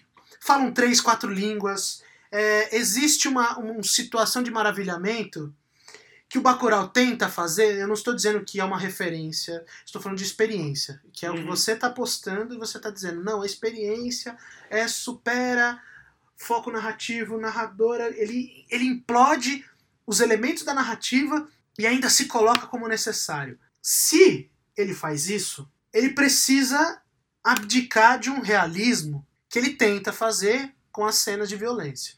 É uma pá! E o psicotrópico. Eu entendo que é isso. Mas quando a gente vai comparar atividades narrativas e narrativa, não estou falando de narrativa escrita, estou falando de contar uma história. Ele não consegue porque tudo já é dado. O destino já foi dado. Não há abertura. E isso, sem os elementos da narrativa, você não consegue justificar. Por que, que ele é fechado? Porque tem um diretor gravando e falando corta, ação. Nada mais e nada menos do que a atitude deliberada de um autor diante de um roteiro. Eu tenho que fazer isso acontecer. Seja isso realista, e realista, entendam, não é porque tá falando da realidade do povo sertanejo, do povo nordestino, da, do povo estrangeiro. Não. Realismo é, eu preciso trazer verossimilhança, o que o Cândido dizia. Uma obra de arte, ela produz as suas próprias normas, e essas normas, a gente pensa, se esse mundo existisse, ele seria íntegro, ele seria real, tal como o meu mundo. E o Bacurau não consegue fazer isso, não porque coloca drone, porque coloca uma cidade é, Mad Max, ou usa é, cabeças explodindo e, e zoom na cabeça torcida. Ele não. Todas as personagens elas são engrenagens que se tocam porque o, o, o diretor as conecta.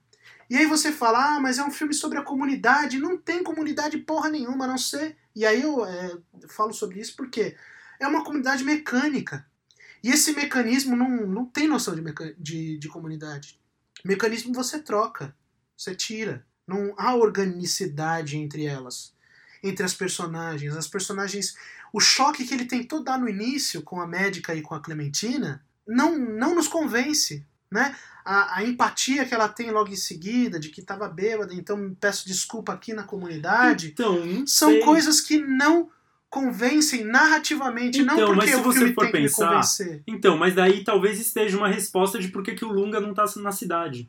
Porque essa, esse senso de comunidade vem da, da necessidade de resistência. Hum. Vem dessa coisa de estamos sendo invadidos. Porque enquanto isso, foda-se o Lunga onde ele tá, a mulher fica bêbada e vai lá fuder o, o ritual, é, os caras vão passar mesmo o top 10 do outro matando, tipo, não, é, esse, não tem esse senso de comunidade que, de novo, é, é bem uma construção nossa, né? Que é nossa no sentido classe média esclarecida, de pensar toda, uh, toda a periferia com tendo um senso de comunidade, né? E de como uma coisa unida, enfim.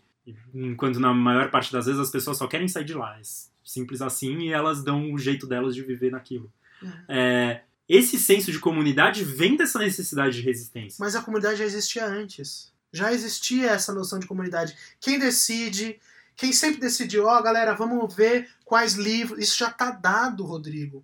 Isso não tá no filme, isso que você tá falando não tá no filme. A comunidade não se dá pela, pela necessidade, não é o rompimento da normalidade Como que não? faz eles se arraigarem. Não, é o Como professor não? quem, quem dá aula e forma as crianças é a médica quem aceita, inclusive, ah, você quer dormir? Dorme na cama 2 porque não tem ninguém. Esses, essa comunidade já existe. Ela já existe. Ela existe, mas ela não quer dizer que ela não é conflituosa. Não, mas é, não há conflito. Conflito é a menina gritar, a moça gritar no, no, no, no, no enterro da Clementina? Esse é o conflito que você tá falando? Bom, mas é um, Tá faltando, é um conflito tá que faltando água. A moça trouxe remédio agora de fora. E o conflito que se tem filmograficamente ali, ocupando, como você falou, ocupou a tela. O espaço filmográfico foi ocupado por esse conflito e não outro. Eles brigam porque uma interrompeu o enterro, mas porque existe, sei lá, eu. Mas então, ela fala. fornicação quero, do lado de crianças não causa nenhum problema. Eu quero ver quem vai estar no meu enterro. Ninguém, porque ninguém gosta de você. Né? Tem Esse é o um- conflito. um- Mas, cara, que conflito você quer Não, mas, desse mas filme, eu tô entendeu? falando do filme. O filme começa com esse conflito. Parece que só vai valer Não, se... eu tô falando do filme. Hum, Esse filme começa com esse conflito. hum. e termina com o conflito de um assassinato em massa perpetrado por estrangeiros. São esses dois conflitos. Isso, e depois a cidade Não vai voltar pra mediação. sua... Não, há mediação. Entre Há- elas, há ali a cidade já se juntando antes pra fugir do, do político, né? Hum. Exato. Mas- Então, todas as vezes em que a, a sua existência é colocada em xeque, e que é Mas isso que tá então, acontecendo ali, mas né? não- tá é- é- sumindo. o, po- o político ele não quer o desaparecimento de Bacurau primeira. Claro. No, no Hum. primeiro encontro, não. No segundo, a gente sabe que sim. Uhum. Mas no primeiro encontro, ele tá chegando na, na época de eleição, ele precisa ser é, Sim, mas o que a estereótipo cidade entende é o que E o está que que sendo colocado em xeque. Nenhum- Não, é porque ele é um filho da puta. Nenhum, mas nenhum, nenhum cidadão de lá tem qualquer interesse. Ou seja, é uma comunidade realmente em bloco. Todos somos contra o prefeito, então todos entraremos de- em casa e não falaremos com ninguém. Combinado? Isso foi uma decisão é, horizontal, democrática, anarco-sindical? Então, mas já não tem esse academicismo semântico que é importante. mas é que é isso que eles importante ele não existir. Mas eles fizeram exatamente isso. então, mas porque isso... isso está na cabeça do Mas, diretor. cara, mas, mas, nossa, mas isso é uma mística, é uma tradição Não é. brasileira de mística do povo do sertão, cara. De, de se juntar e de, de resolver suas coisas da sua forma. Isso tá Aí eu, muito então- na, na, então, sino- Eu entendo. Agora na filmografia eu, brasileira eu trago, até eu trago o. Coutinho justamente aí. Porque o Coutinho tá fazendo. É aí que eu, eu tava pensando. O Coutinho tá fazendo documentário. E quando ele vai entrevistar as pessoas de uma mesma comunidade, sempre aparece. Não, fulano tem a boca muito grande. Isso não aconteceu. Eu não, eu não sabia que tinha envolvimento com político. Eu não sabia que o cara era comunista. Eu não sabia que fulano tinha tal interesse. Eu não tenho nenhum envolvimento com isso. Fulano é que tem a boca grande. Ah, não, ele tava lá junto, eu sei, é fofoca, é a delação. Isso é um realismo que é, eles estão convivendo, estão vivendo em comunidade, mas é- isso está subterrâneo, está em- ao mesmo tempo. Nessa comunidade bacural, e aí você pode dizer, ah, mas então toda a comunidade precisa ter os seus problemas? Bom, o filme trouxe conflitos. A primeira cena que abre é essa, de que é uma comunidade que tem alguns conflitos. Então, mas você, exatamente essa comparação que você faz, não tá a crítica do seu problema ser o realismo de Bacurau? Não, o meu problema é o Coutinho conseguiu mostrar um, um, um conflito que é comezinho como o da primeira, como o da, da médica com a Clementina, mas que é estruturante da relação entre da comunidade. Existe isso. Se tem medo da delação, o que significa a época fazer isso? Hoje, o que é aquele conflito, se não ridículo? É ridículo.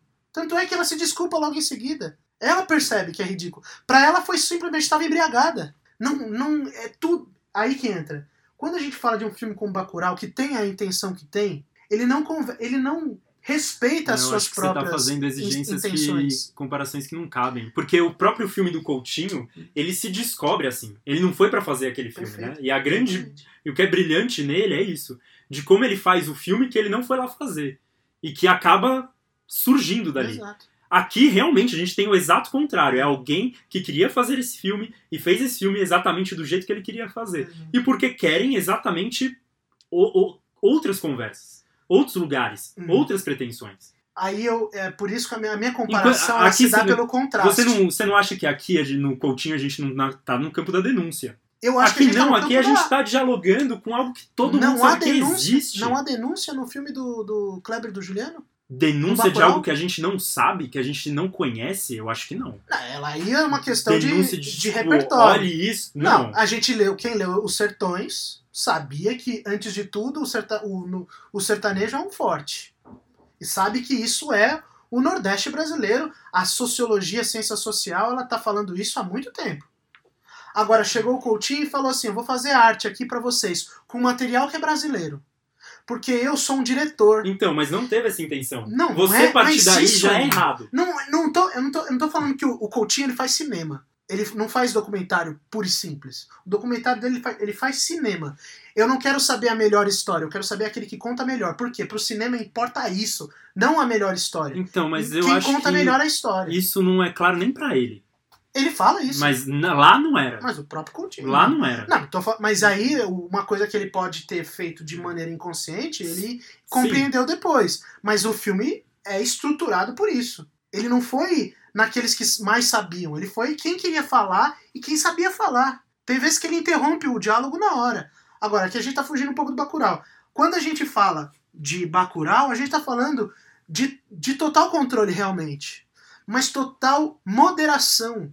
É um poder moderador. Não é um talento individual. Não é alguém que, que decide por é, impressão ou por intelecção que isso é um bom filme. Não, é um roteiro que foi escrito e produzido, filmado antes de ser filmado. Então existe uma interferência externa, Então, transcendente. mas por que isso é ruim em si? Porque né? o É- Bacurau é não é um a bom nossa filme. discussão. É, exatamente. Então, mas o que eu tô te falando é. Mas, ser, é- né? mas então, a, a minha a leitura imanente é a única que consegue responder isso. Eu tô falando porque Então, ele não é. sei, não sei, é Aí- exatamente isso que eu tô questionando. Então, aí a experiência. Porque a leitura imanente, nesse caso, parece trazer um livrinho de regra embaixo do braço que quando, ah, não. não- a leitura imanente não quando não isso. bate, é ruim. A leitura imanente não faz isso. A Não, leitura a imanente. sua leitura, a leitura Ah, então- imanente que você está Ah, fazendo. então aí você entendeu? tá falando que eu tô fazendo a leitura errada, então.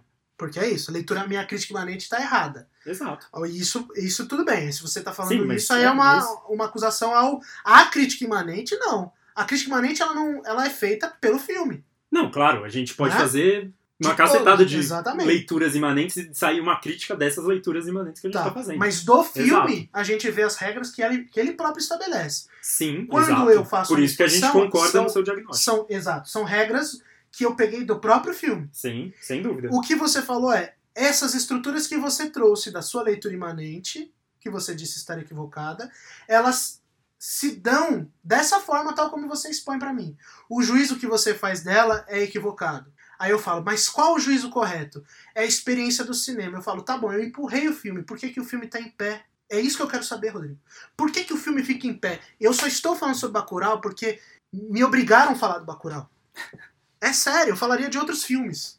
Bacurau é, um, é uma Então, o que já-. O que nos. Aí a gente tem que sair do, do imanente Isso, pela nossa condição subdesenvolvida. Isso. Novamente, um, um assunto que volta a muito pouco tempo depois nesse podcast, porque surgiu na, no último episódio em que a gente falou de rap nacional. Sim. É, porque não é só mais um filme, né? Existe uma condição cinematográfica brasileira de, de produção de cinema brasileiro. Então, é, a gente tem que sim conversar com as nossas tradições e, e- e buscar na, no que a gente consegue produzir, ainda mais nos dias de hoje, né? Em que isso está sendo novamente posto em xeque. E a gente já passou por uma experiência de ficar quase que 20 anos sem qualquer tipo de produção Eu entendo né? o que você tá falando. Então é um cinema que está discutindo com uma história que, cara, tropeça, que nem sabe direito qual a sua tradição no fim das contas. Uhum. Eu entendo o que você está falando, concordo com o diagnóstico sociocultural, de inclusive de circunstância e conjectura, eh, conjuntura política hoje. Mas eu não vou me abraçar numa boia furada. É para mim, Bacurau é Então, um filme mas- desnecessário, por quê? Então, Primeiro, mas é esse o problema. Você Ele não, pode. tem, ele não tem dificuldade de produção, porque Kleber fez o sucesso que fez e tem dinheiro do Globo Filmes. Então tem dinheiro de milionário lá. Então ele não vai ter dificuldade da sua gravação, não. É, é ele já virou um brand. Bota dinheiro no Kleber que em uma semana ele conseguiu Ah, mais ou milhões. menos, né, cara? ele mas ó, tá lá o É, próprio ao Kleber tempo, ele. O que o, o que o Bacurau fez em uma semana, Som ao Redor e Aquários demorou seis meses. Existe uma reestruturação do mercado consumidor. Então, mas não foi por isso que o filme foi consumido, cara. Não foi por isso que o filme foi visto. Não, Não, o filme foi visto por alguns e essas pessoas fizeram os outros serem vistos. Ninguém vai por causa desse nome, ninguém Exato. vai por causa do A plot. Globo Filmes não faz ninguém ver filme nenhum. faz. Entendeu? Não. É só. Propaganda, ela quem Não, paga. mas só os- Distribuição, ela quem Então, faz. mas o público de Bacurau e que está discutindo Bacurau, que está colocando Mas Bacurau em jogo, não descobriu assistiria. sobre o Bacurau Mas entendo. na, no intervalo da novela. Concordo com você, mas o sucesso, e aí que eu tô falando de cenário, a gente não tá entrando no cenário, o cenário tá interferindo um no, na, na avaliação de crítica imanente. Eu tô falando pra você, a minha crítica imanente é essa. Não, mas eu, eu saí da crítica minante. mas eu vim então, pra mas outro lugar. então a gente não tá eu fazendo uma vim pra outro lugar arte. porque você. come- A Não, gente tá fazendo sociologia da cultura. não, mas qual é o a tá problema? A falando- gente não tá fazendo uma crítica aqui? Eu tô falando crítica de E arte. já- mas a gente partiu de uma leitura E aí eu, imanente, fi- eu fiz uma a pergunta pra você. fez relações, a gente relacionou com outras obras. Então, mas o que eu A quero crítica não é tudo isso? é tudo isso, mas o que eu tô Hum. falando pra você é como você supera as coisas que eu trouxe pra você da crítica imanente. Então, pra filme mim, pretende. eu já, já respondi. Eu não acho que você falou experiência. Não, Experiência eu não sei se é experiência. Eu acho que ele consegue colocar o, o filme se sustenta, mesmo colocando os seus personagens em segundo plano, exatamente por, por, é- por uma coisa que as pessoas estão até reclamando do filme, que é essa demora pra chegar no clímax. Né? De que, ah, nossa, aquela primeira parte é muito demorada. A gente ouviu hoje isso Uhum. durante o almoço. É, Mas é exatamente essa primeira parte que set the scene, assim, que constrói o ambiente e que dá campo para esses personagens. Para daí eles poderem, para poder falar que são esses personagens que estão construindo essa comunidade e que agora eles vão ter que dar um passo atrás para fazerem as coisas juntos. Então isso na verdade é dentro dessa leitura que eu estou fazendo a partir do que está no filme é riquíssimo enquanto direção enquanto construção de roteiro, enquanto construção de, de personagem. Eu concordo, você é um belo TCC de faculdade de cinema. Eu então, concordo. Hum, É, por eu assisto, eu- então, porque, porque a narrativa ela está a serviço de um- uma reflexão sobre o gênero, de uma reflexão sobre, é, vamos dizer, o, o espaço filmográfico como ocupação da, do rolo de cinema, de projeção e até postergação das coisas. Isso é um cinema se pensando a si mesmo, é uma metalinguagem do Ih. cinema Qual é o que- problema disso? que faz a superação. É um é hierarquizar. Isso é horrível na arte. Como assim? Entendi. A hierarquia de que um, uma um pensamento metalinguístico ocupa um espaço que cala e que mais ordena e submete as personagens e o conteúdo não é dialético. É uma superação da forma pelo conteúdo. É isso que tá lá na tela. Porque se, se ó, personagem. Então, mas quando a gente fala, Se o espaço se enfraquece, se o enredo se enfraquece, se o enredo demora. eu não acho que o enredo se enfraquece. Eu acho que o gênero, inclusive, se enfraquece pro enredo. Pro enredo chegar onde ele quer chegar, ele precisa enfraquecer essas outras coisas. Que faz a gente pensar os personagens como instrumentalizados, que, a gente, que faz a gente pensar os gêneros como citação. Não, mas, enra- mas enredo não como roteiro. Hum. Enredo como história. Enredo como história. É, A isso, é disso que eu tô falando. Mas, então, mas a história só é construída pelos, pelos personagens, pelo narrador, pelo foco narrativo, Não pelo espaço, cinema, pelo né? lugar. É, Hum, Não sim, sei. cara. Não sei. Como você fala que não Entendi. tem personagem e espaço no cinema? Não, é óbvio que tem. Então, É óbvio que tem, mas estão todos lá, né? Os personagens americanos que são clichêsaços. Por que, Então. que o clichê não pode ser um personagem. mas dentro ah, do aí, que o filme aí quer- você, aí você tirou do- essa do, do bolso. Mas, cara, Ah, o filme é um- tá falando de. O filme tá falando de filme de ação Mas- hollywoodiano. Aqueles é personagens isso. parecem saídos exatamente de um filme do Rambo. Sim, só que Não sem é? Rambo. E eles não existem? Como? Eles. Então, só que ali- sem o Rambo ali. Não tem um, um apaziguador dessa galera. É. não, Tudo bem, Então, eu faço mas uma é. Eu faço uma. bri- Mas é isso que eu tô do filme. dizendo. Por isso que a crítica imanente ajuda nisso. Eu posso fazer o que eu quiser no filme. Hum. Não é a princípio que a gente tá falando aqui. Uhum. Tô falando que esse filme não justifica nenhuma das suas personagens. E se justifica, como você tá falando, da comunidade, que eles vão ter que dar um passo atrás para construir essa comunidade. Isso não se sustentou no filme. Então, por, por eu- conta eu da sua discordo. personagem, por conta da sua da presença do diretor em muitos momentos, que ele sorri, que ele ironia, faz ironia, que ele é sarcástico. E aí? E Nossa, o cara, filme? mas você gosta de Lars von Trier e vem falar que esse filme é desnecessário? Porra, cara, é que essa é, é uma inversão do que eu tô falando. Porque Las Von Trier eu gosto de alguns e não gosto de outros. Eu vejo Hum. o filme. Eu gosto do som ao redor. E eu odiei o Aquários. Não, mas eu tô Eu pensando achei to... ah, no, tudo no- bem. no campo Existem- da- das coisas que você está reclamando, mas entendeu? existe, mas então, o que eu falei, não é principista a minha crítica. A minha crítica não é principista. A minha crítica é este filme. Estou falando de Bacurau 2019. Este filme não se sustenta por conta desses ruídos que ele deixa. Tá. É isso. Eu empurrei e não vi ele levantando. Eu acho que eu discordei, eu acho que eu já dei as minhas razões É, do porquê agora- eu discordo. Aí agora é Daí, ouvinte. né, não- Porque a gente já tá no 1 e Não 40. dá pra gente ficar se repetindo. Sim. Mas assim, então pra gente sair da imanência, porque, de novo, eu acho que quando a gente faz crítica de cinema no Brasil sobre cinema brasileiro, me parece um, um aprisionamento querer só ficar na imanência. Um aprisionamento, do- né? Porque parece que a Mas gente tá não, não tá na realidade. Ente- Mas não, então, ficar é que, só mano, na imanência. não, a gente está partindo É da imanência. Eu, eu, eu sei, mas aí eu tenho que fazer uma, uma correção semântica do que eu falei então. Tá.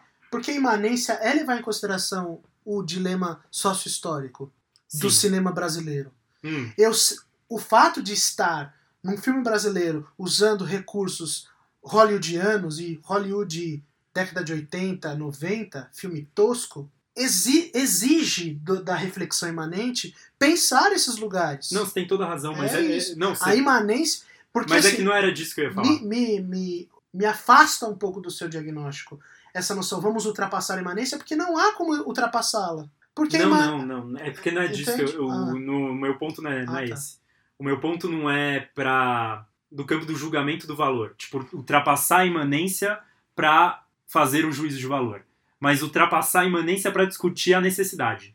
É, era aí que eu queria chegar. Uhum. É, então, quando eu penso o que a- as condições que são dadas da produção de cinema brasileiro, o que esse filme gera, com quem esse filme conversa, é, quem se sente ah, visto e quem se encontra nesse filme, eu acho que não inviável dizer que ele não é necessário, entendeu? E, bom, a gente tá aqui discutindo ele por uma hora e 45. Eu sei, você falou que por você você conversava sobre outra coisa. Mas fosse outro, outro lugar qualquer, estivéssemos nós na Islândia, realmente, foda-se. Agora, o filme é necessário porque, cara, te fizeram falar sobre um filme brasileiro, entendeu? Uhum. Estão te fazendo falar sobre um filme brasileiro. A gente poderia fazer uma inversão aqui e falar sobre o primeiro Tropa de Elite. E que daí eu provavelmente estaria no seu lugar e destruindo o filme. Mas eu jamais diria que ele é desnecessário. Porque É. o que ele construiu Uhum. fora, o que ele gerou nas pessoas numa sociedade que vê arte e cinema de um jeito secundário, não enxerga sua validação, enfim. A gente sabe É, todas eu... as dificuldades que existem Aham. nisso e de como isso, por muito tempo, e tem muito a ver com política pública até, Uhum. eu não consigo dizer que um filme que gera isso tudo é desnecessário. Então eu entendeu? vou, eu vou colocar um advérbio de moda aqui que vai, vai- vou fazer entender o que, que é um filme desnecessário. É um filme esteticamente desnecessário. Eu tô falando de arte. De novo, a arte ataca, eu tô falando sobre isso. Por isso que eu fiz uma crítica imanente. Se a gente quiser discutir o que significa o cinema brasileiro no século XXI, que está sofrendo ataques desde 2016, 2014, inclusive, aí sim eu faço esse debate e todo lado do Kleber e do Juliano. A questão é, esteticamente e, portanto, promessas, né, o que o, o Hegel, na verdade toda a tradição é, alemã dizia, uma promessa moral, uma promessa de sociedade por vir, e sociedade, entendam, não é que ele tem que ser panfletário, tem que ser um, uma revolução, mas de uma, uma nova maneira de perceber as suas realidades, uma, um novo recurso crítico. Bacurau não tem isso. E por isso ele é um filme desnecessário. Por isso que eu coloquei o Glauber e o Coutinho. Porque eles fazem o que o Kleber e o Juliano quiseram fazer, mas eles fazem artisticamente. O que o Kleber fez é, ele tá num território extremamente escasso de produção cinematográfica brasileira e ele brotou. É a flor e a náusea do Drummond, assim. Ela é feia, ela é capenga, mas é tão bonita. Tudo bem, concedo. Eu, eu discordo concedo completamente. isso. Eu acho que tem muito de artístico ali. Não, mas isso, Hum. cacuete artístico, todo mundo tem. Alguém Não, mas que cacuete, Porque eu tô, não, tem- por isso que eu tô falando. A minha, Cuidado, tem esse é o meu- tem... mas esse é o meu, esse é o meu, a minha crítica ao Bacurau é um filme de TCC de pessoas que fizeram universidade de cinema, que são cinéfilas, que não pensam o cinema como uma, uma obra de arte, mas Tá, eu pensam. acho que você tá se repetindo já. Então é isso. É, não, mas eu, eu acho que você arrumou o que eu queria que você arrumasse. Porque eu acho que não Desnecessário socialmente, quem sou eu, né? ficou claro pro ouvinte, assim. Né? Porque quando a gente fala desnecessário, tá parecendo. A gente não, né? Quando você Uhum. está falando que é desnecessário, parece que, tipo, não vai ver. Não, Não, chega né? perto, exclui. Esse filme não devia existir, devia haver um poder que vem de e proíbe esse filme. Ancine E- Exato, né? Não, É, e tem coisas muito mais abjetas aí pra. Sim. né? Eu tô falando. É que assim, passa o- eu parto do pressuposto que eu estou fazendo crítica de arte. Então, quando eu falo de desnecessário, nenhum filme é desnecessário depois de filmado. É um objeto da cultura, e como eu diria o Benjamin, é um objeto da barbárie. É um documento de barbárie também. Tem muita coisa da história lá, que, nesse Bacurau, que pode ser analisado, inclusive em contexto. Conte- Contexto histórico, sociológico, é, sociologia da cultura. É interessante analisar dessa forma. Como eu estou analisando ele aqui de forma imanente artística, eu acho que ele é um filme artisticamente desnecessário. Como, por exemplo, achei artisticamente desnecessário o documentário da, da Petra Costa. Não estou falando que a Petra é- que o filme da Petra é melhor e nem pior.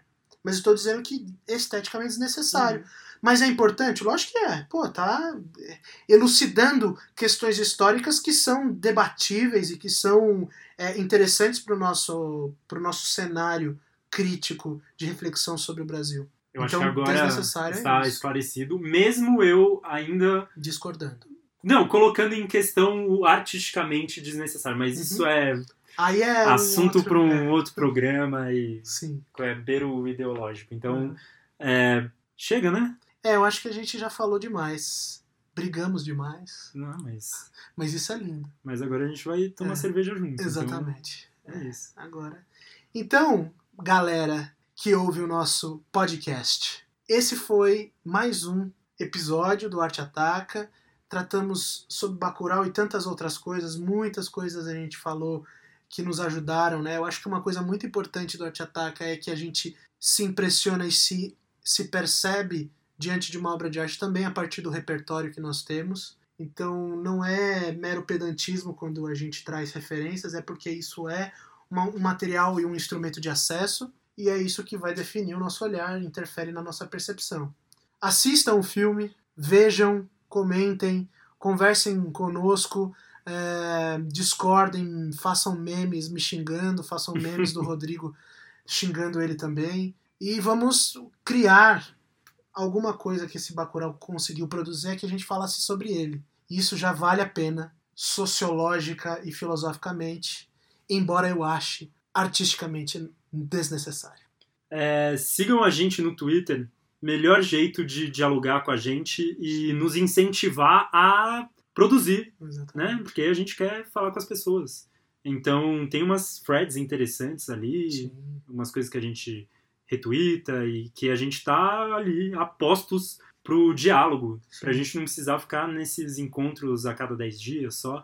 Então é arroba arte underline ataca, um rostinho bonito do, do Adorno. Sigam a gente pra gente continuar esse diálogo, esse debate, porque se tem uma coisa aqui que a gente está aberto é, É a o isso, debate. é ao fomento. Do debate. Tchau! Até mais.